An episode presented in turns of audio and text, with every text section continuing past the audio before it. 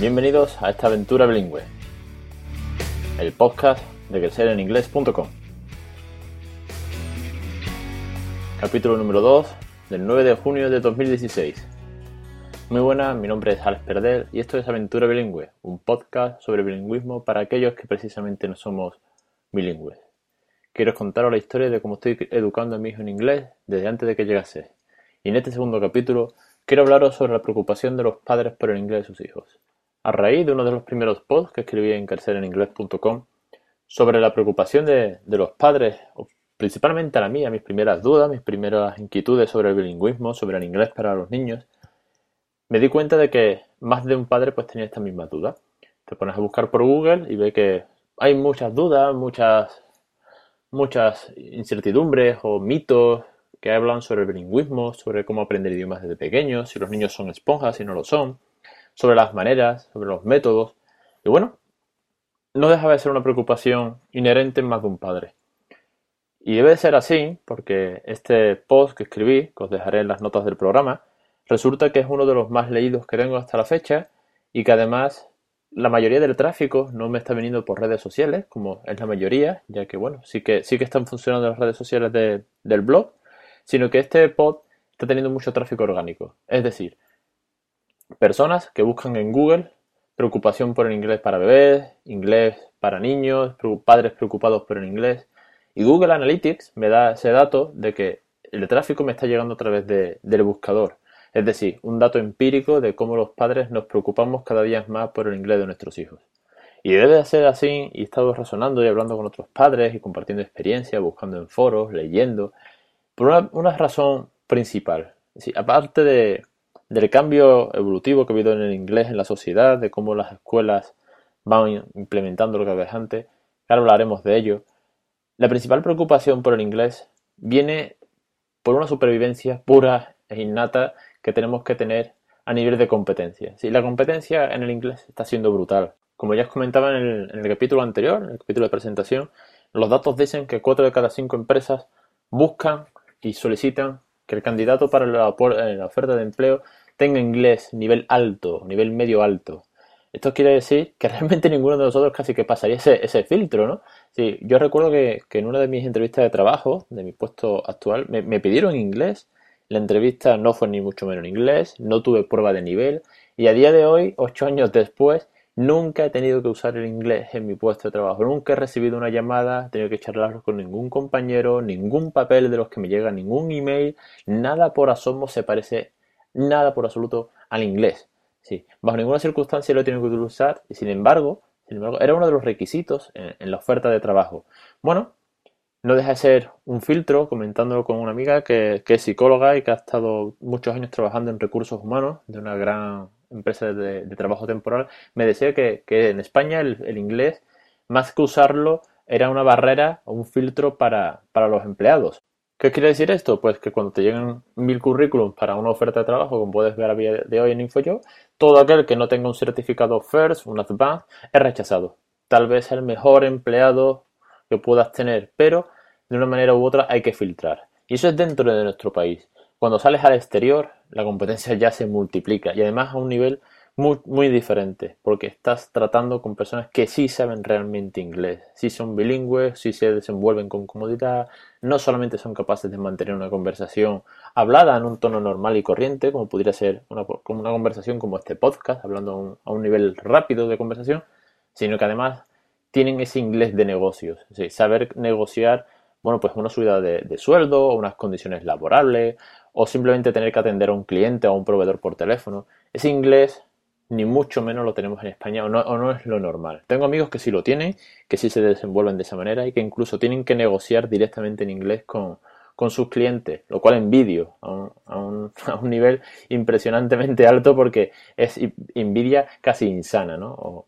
porque bueno, no deja de ser un objetivo alcanzar algún día y que por supuesto quiero que mi hijo sí que lo tenga y de hecho de aquí viene esta aventura bilingüe ¿no? que estamos viviendo en casa.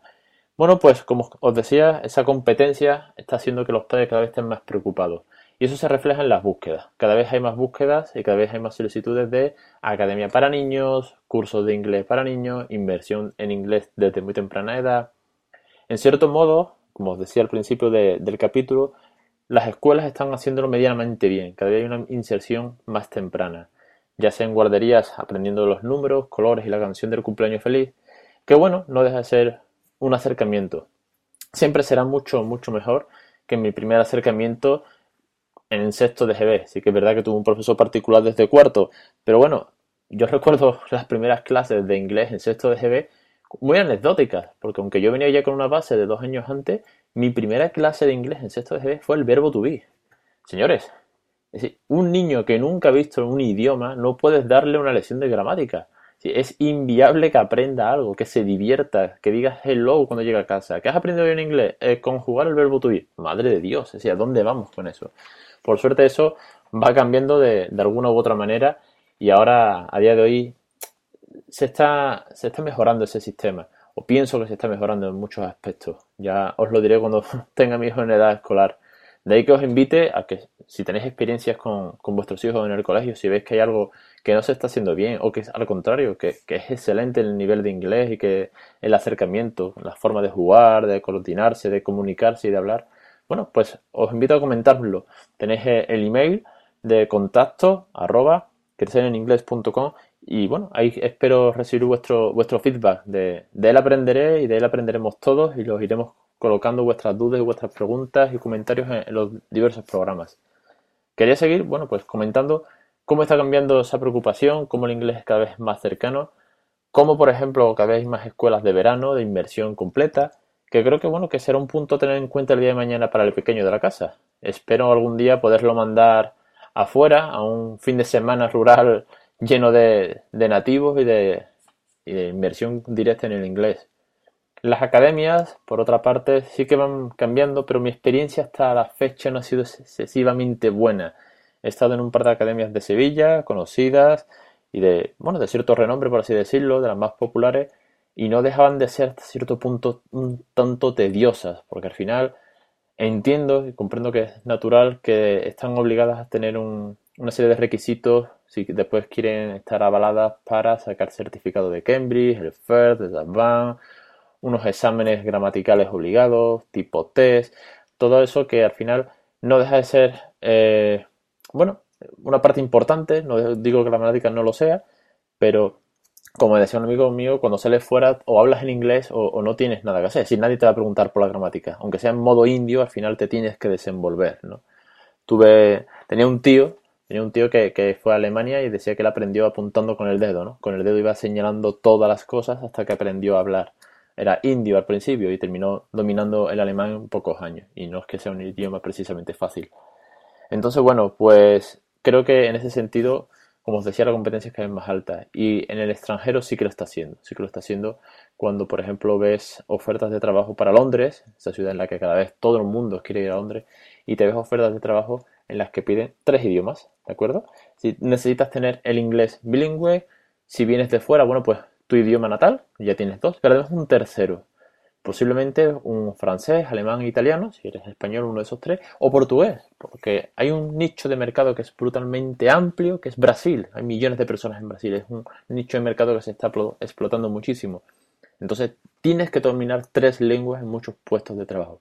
Dime tú, ¿dónde vamos nosotros con nuestro nivel medio a competir contra un portugués, señores, un portugués que está aquí al lado, que es vecino nuestro.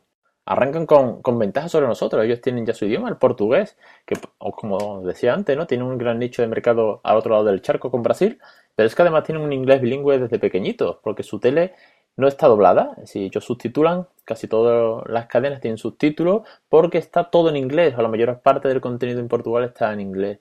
Entonces, tienen esa ventaja, ya tienen dos idiomas. Si tienen que optar a un puesto de trabajo fuera, van a tener que aprender uno y además con la facilidad de que ya llevan otro de base. Es más fácil aprender idiomas contra más idiomas sabe. Tengo, por ejemplo, en Italia una amiga que sabe cinco o seis idiomas, entre ellos el español, inglés y italiano es bilingüe completamente. Y bueno, dice que, podría seguir aprendiendo. Ahora creo que estaba con, con el ruso también domina el francés. Bueno, el chip cuando una persona aprende muchos idiomas dicen que, cambia completamente, que la facilidad a, nuevos, a nuevas lenguas es mucho mayor. Mientras que aquí, pues conozco muchísimas personas que le dices que ves Juegos de Tronos el lunes por la noche en versión original y te dicen que, no, que no, que, ellos prefieren esperarse una semana porque no aceptan o no aguantan o no entienden cómo se puede ver una serie en versión original. Bueno, en esa medida eh, las series pues están haciendo hincapié en el inglés, los dibujos animados están haciendo hincapié y ahí están los padres preocupados por el inglés de sus hijos, los que están haciendo ese esfuerzo, los que están cambiando la actitud, los que están consiguiendo poner la televisión en versión original cada vez más para facilitar esa inversión, para tener esa cercanía, porque al final no deja de ser es una lucha por la competencia del futuro de sus hijos. Bueno, no me quiero extender, no me quiero extender mucho más, la verdad que es un tema que, que da para mucho, pero bueno, hasta aquí llega mi preocupación, hasta aquí llegó cuando me puse a buscar y quise escribir aquel artículo. Y me he dado cuenta que no soy el único que está preocupado, ¿no? No, soy el único que, busca recursos, que busca fórmulas y que busca compartir los conocimientos o el aprendizaje para el inglés de sus hijos.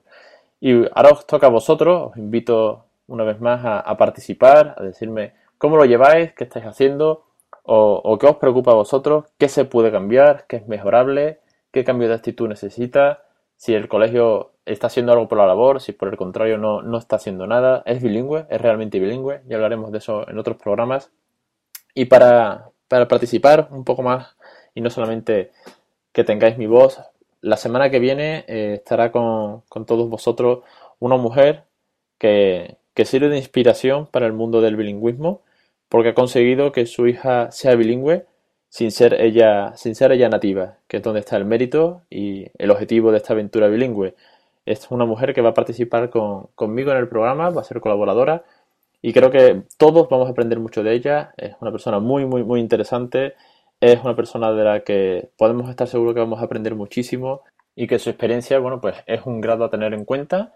Mi hijo tiene siete meses, que cumplió hace dos días, con lo cual, bueno, pues todavía no, no puede articular muchas palabras más que gruñido y, lanzar bocado a todo lo que se encuentra para, para aliviar el dolor de dientes, pero en su caso, bueno, pues sí que, sí que hay un feedback sí que hay un bagaje ya de, de, su hija que ha conseguido que sea bilingüe. Os espero la semana que viene, estará con nosotros nuestra primera invitada y colaboradora, espero que, que os interese. Y nada más, hasta aquí el programa de hoy. La semana que viene nos veremos de nuevo. Los programas van a ser los jueves, no os lo dije en el post de presentación, lo digo ahora.